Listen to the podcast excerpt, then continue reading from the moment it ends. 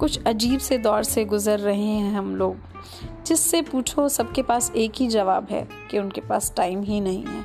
कभी ऐसा भी टाइम होता था जब इतनी बड़ी फैमिलीज थी, साथ मिलकर रहते थे और सबके पास टाइम था अपने लिए, अपने परिवार के लिए, अपने दोस्तों के लिए। तो क्यों आया ये बदलाव, ये सब हम जानेंगे अपनी इन सीरीज़ में। हर एक एपिसोड में हम बात करेंगे कुछ ऐसी ही कहानियाँ और किस्सों की जो हमारे जीवन में थोड़ा बदलाव ला पाएँ, और डेली बेसिस पे हम आपको अपडेट करेंगे डेली न्यूज़ सीरीज़ के साथ, ताकि आपका दिन डेली अपडेटेड रहे।